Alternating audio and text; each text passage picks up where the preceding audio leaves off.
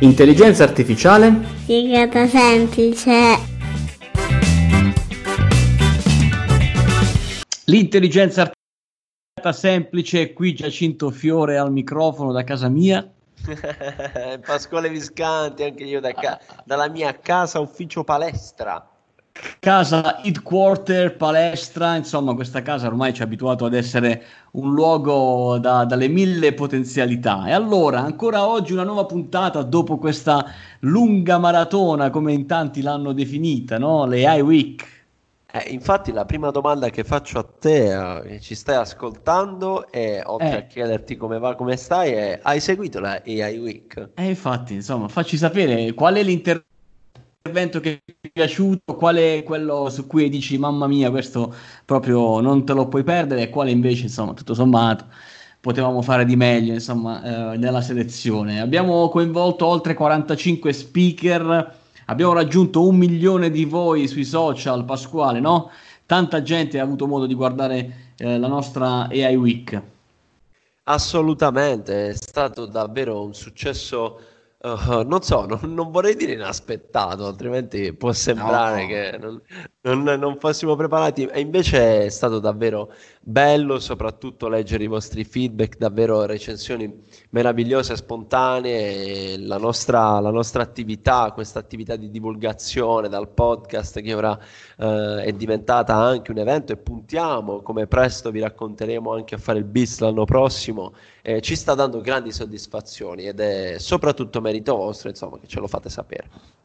Pensa Pasquale, sono stati oltre 150.000 i minuti di video visualizzati durante la settimana e abbiamo raccolto tra iscritti alle iWeek e ai vari workshop degli sponsor, che ritorniamo a ringraziare, oltre 5.000 persone.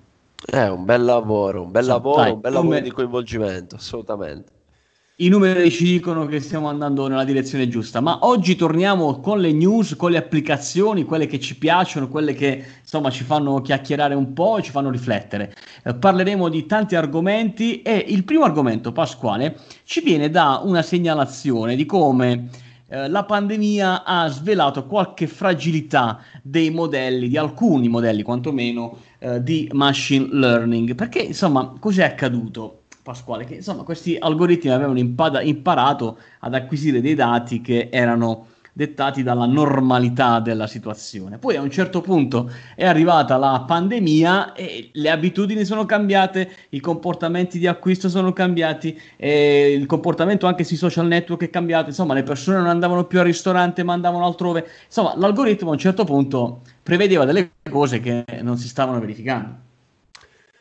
prevedeva delle cose che poi non si sono verificate. Sì, eh. Eh, diciamo che uh, ci ritroviamo in questo, ci ritroviamo in parte, mi piacerebbe dire. Uh, è chiaro che noi abbiamo subito un, un cambiamento repentino, un cambiamento improvviso, uh, un cambiamento per molti imprevedibile, quindi trasportato nel nostro universo di machine learning, di intelligenza artificiale, dove la parola predittiva è, è una dei capisaldi, no? è una delle cose anche se, se lasciami dire più fighe da dire, no? quindi questo algoritmo che prevede ciò, questo algoritmo che prevede quest'altro, in questo momento ci vede un po' Uh, scossi dal, dal, scoprire che in realtà non ha predetto determinati cambiamenti. La domanda che io faccio è più che altro magari non so, alla persona che ha scritto questo articolo, poi, poi ve lo suggeriamo, è ma poteva veramente prevedere una cosa del genere? O meglio, sappiamo come funziona o come potrebbe funzionare un algoritmo predittivo no? nelle varie casistiche che abbiamo analizzato. E in questo caso era programmato per prevedere una situazione del genere? Eh, infatti, eh, infatti, la domanda è molto pertinente eh, tant'è che eh, insomma anche nel dibattito che si è aperto dopo questa, diciamo, questa, questo racconto è un po' come se nell'algoritmo mancasse una sorta di spia di allarme, no? qualcosa mm-hmm. che avvisasse eh, l'utente che eh, con, con tipo attenzione c'è qualcosa che non so che cosa che mi sta portando fuori strada e quindi un po' come dire non sono più affidabile, occhio, perché le decisioni che sto prendendo non sono dettate da dati eh, che sono affidabili. Insomma, è un argomento decisamente interessante. Magari se qualcuno eh, in ascolto volesse approfondirlo, potrebbe essere il caso di invitare qualche docente universitario che magari ci può raccontare come tecnicamente questa cosa è accaduta e come questa debacle, insomma, da un certo punto di vista fa perdere un po' la fiducia negli algoritmi di intelligenza artificiale, quando sappiamo benissimo che così non è. Giusto, giusto, è un tema particolarmente, come dire, spinoso. È spinoso. E allora a questo punto, visto che è spinoso, lasciamolo lì, lasciamolo un po' a, a maturare. Ci spostiamo sull'arte perché qui parliamo di Rembrandt e quindi quando si parla di arte tu eh, diciamo vieni calato in un brodo di giuggiole perché un'intelligenza artificiale ha realizzato una copia, pensa, in quasi 45 gigapixel della ronda di notte. È un quadro strepitoso e io ho avuto la fortuna di vederlo ad Amsterdam circa eh, probabilmente due anni fa, ora non ricordo preciso, ma è davvero un quadro che merita. E, e, questo è un progetto fantastico perché noi prendiamo la parte ecco, più artificiale della notizia, ovvero il fatto che è, sviluppa- è stata sviluppata una, una, copia, una mega foto così grande dallo, dallo zoom quasi infinito, si legge tra le righe. Eh sì, e la, Esatto, la finalità è molto molto importante per gli appassionati d'arte come me, eh, in quanto fa, rientra in un progetto del museo eh, di Amsterdam in questione per tutelare e monitorare quello che è l'usura e quindi l'invecchiamento stesso della tela. E quindi sarà importante, eh, eh grazie alle reti neurali che sono state applicate per cercare di sviluppare una foto così grande, ehm, cercare di capire un po' lo stato d'avanzamento negli anni di quello che è il dipinto.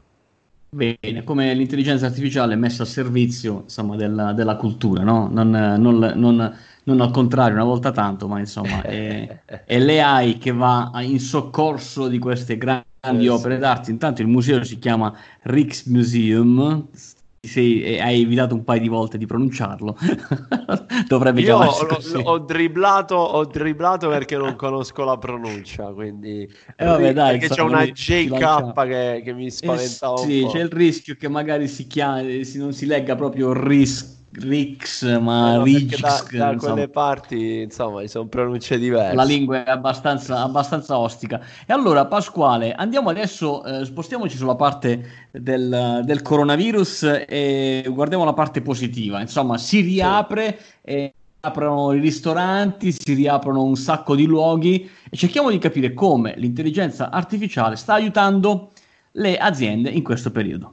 Eh sì, Giacinto, è ormai questa data tanto attesa da molti è arrivata e si riapre, si riapre, i ristoranti potranno riaprire, tra, tra i tanti, ecco, anche i ristoranti e ovviamente impazza il tema del come, cosa e perché, con quali precauzioni. Eh, Ed è molto certo. interessante questo articolo che ci dà un po' l'idea di quale può essere, quale potrebbe essere il contributo delle AI no, in questa riapertura per i ristoranti.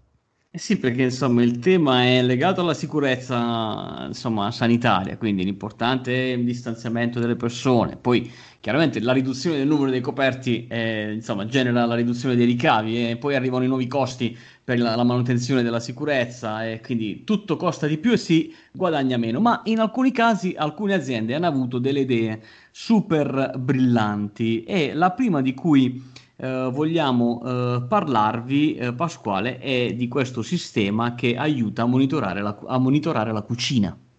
Sì, è vero, si chiama Dragon Tail Systems, ovvero uh, è una sorta di, come dire, robottino no? che attraverso la sua camera, la QT uh, un macchinario che già hanno installato 2500 ristoranti come catene di pizzerie, da, da, tra mm-hmm. le altre Domino's Pizza per esempio, tra le più, tra le più popolari, uh, può aiutare a um, monitorare quello che è la situazione, quella che è la situazione in cucina, quindi anche a livello sanitario. Certo, questo è molto interessante perché dà la possibilità alle aziende, ma anche ai clienti, no? di stare più tranquilli nel caso in cui vengono commessi degli errori. Insomma, deve esserci un allarme che fa suonare qualcosa o Già. che suona bacchettata sulle mani.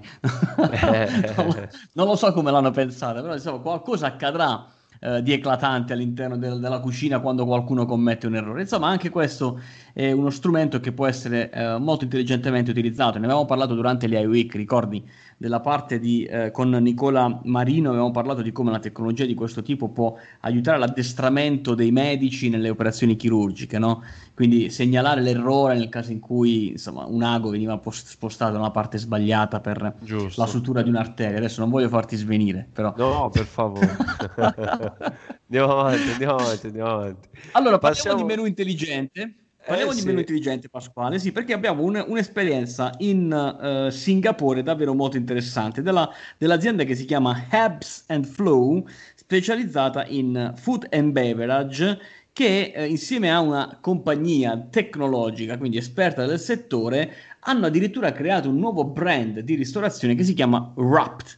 Allora, eh, Wrap questo è eh, diciamo quello che eh, ne avevamo parlato anche durante l'AI Week, sono queste esperienze di AI native company, cioè aziende che nascono grazie agli algoritmi di intelligenza artificiale, basate su algoritmi di intelligenza artificiale. Questo è strepitoso, cioè l- l'intelligenza artificiale abilita l'apertura alla creazione di nuove aziende. In questo caso si parla di un dark kitchen eh, cioè un ristorante senza coperti eh, e un food delivery in aggiunta al, alla possibilità però di elaborare eh, in automatico il menu grazie all'intelligenza artificiale. Che pensa Pasquale? Ha, car- ha analizzato le caratteristiche e i trend di consumo di oltre 200.000 persone che lavorano e vivono in area di Singapore e in cui questo wrap in sostanza è una specie una, una via di mezzo tra una piadina e un, una tortiglia eh, e restituisce questo algoritmo preziosi suggerimenti sui gusti no? per riempire questa simil piadina con dei risultati assolutamente incredibili.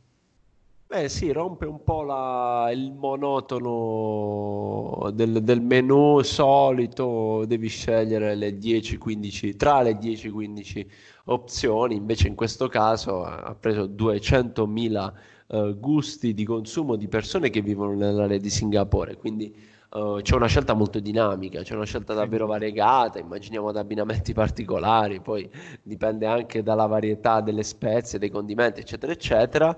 Uh, quindi va a mixare questa dinamicità del menu con la praticità del food on delivery, quindi con una situazione anche di uh, lockdown sicurezza, quindi non devi uscire di casa, portiamolo il cibo da te e lo facciamo in un modo simpatico, intelligente anche nel, nella scelta di quello che, che è poi questa, questa, sì, questa tortiglia, questa, questa piadina, questa arrotolata qui con dentro. C'è una foto che devo dire mi, mi, sì, mi, mi porta un certo languorino.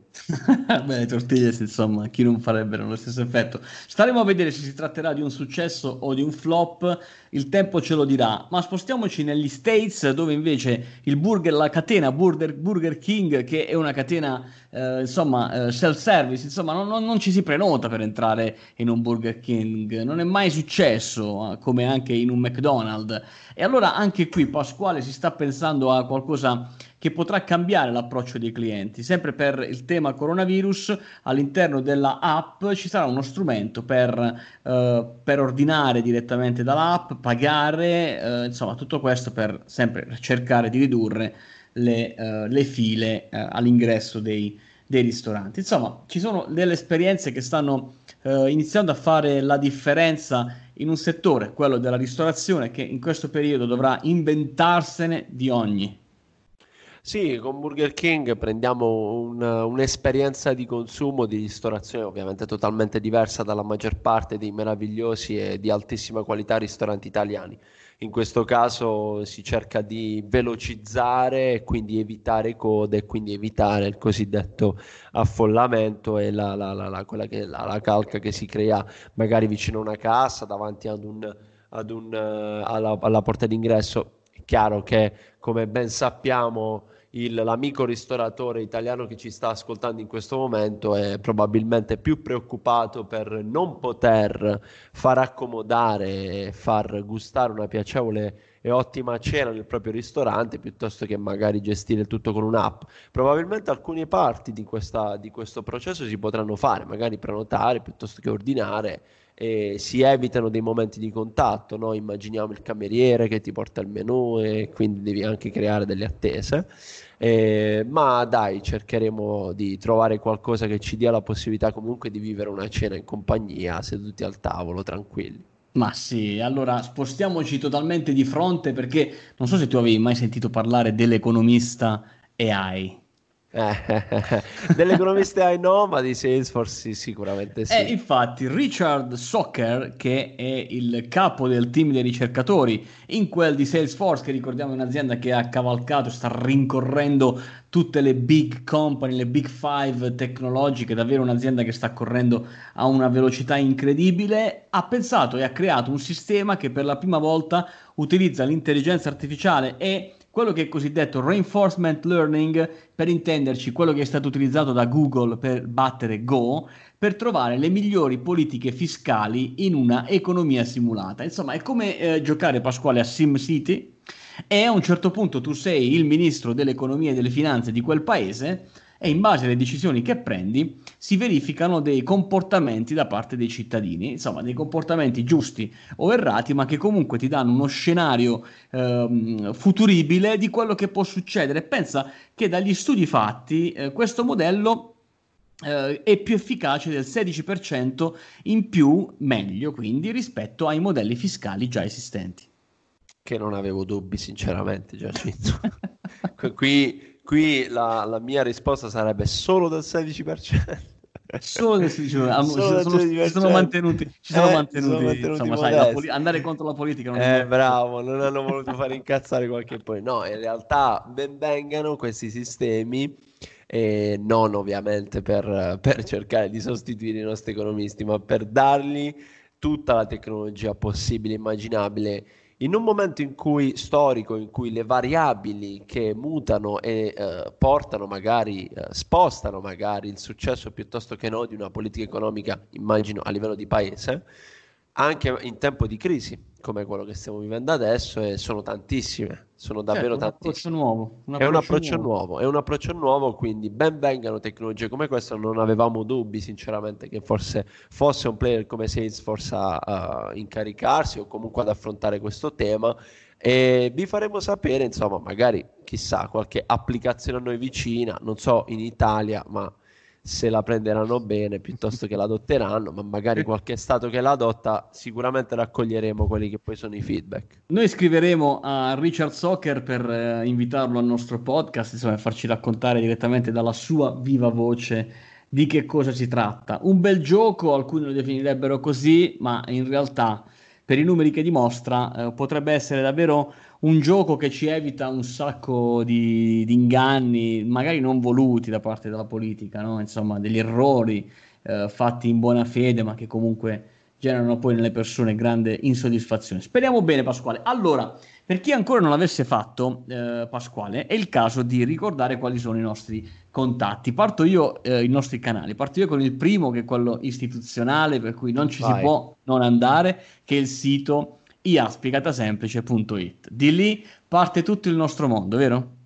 Assolutamente, ragazzi, iaspiegatasemplice.it è il nostro, come dire, la nostra casa online, è il nostro punto di riferimento, quindi accorrete lì, lì puoi iscriverti alla nostra newsletter, piuttosto che puoi trovare tutte le puntate di questo podcast e quindi magari se ti sei perso qualcuna nei giorni scorsi o comunque puoi recuperare tutte le informazioni relative a noi Esatto, e poi abbiamo due gruppi che eh, vi segnalo, eh, a prescindere, cioè diciamo scegliete quello che più vi piace in base al, al, social che più utilizzate. Ne abbiamo uno su Facebook che si chiama IA Spiegata Semplice e ce n'è uno anche su LinkedIn che si chiama IA Spiegata Semplice. Eh, se vi, vi, ci seguite di là potete continuare a seguire le nostre attività, i nostri webinar, insomma i nostri workshop, cose di cui vi parleremo nelle prossime puntate, ma è importante essere lì perché lì ricevete tutte le notifiche di ogni cosa che eh, ci viene in mente di comunicarvi e evitiamo così di mandarvi noiosissime email che a volte possono sembrare, Pasquale, delle email di spam, ma noi stiamo cercando il più possibile di trattenerci da questa tentazione, no? Sì, ragazzi, eh, lo sappiamo, riceviamo un sacco di mail, quindi sfruttiamo al nostro vantaggio i social nel modo più bello e semplice del loro utilizzo, quindi entrate nel gruppo Intelligenza Artificiale Spiegata Semplice, se ti piace più Facebook, se usi più LinkedIn, siamo sia lì che sia eh, su LinkedIn che su Facebook, così ti arriva la notifichina e sai quando abbiamo prodotto un nuovo contenuto, un video piuttosto che un podcast. Bene, a questo punto Pasquale, la puntata la chiudiamo qui, come sempre, buona intelligenza, intelligenza artificiale, artificiale, a, a tutti. tutti. ciao. ciao. ciao.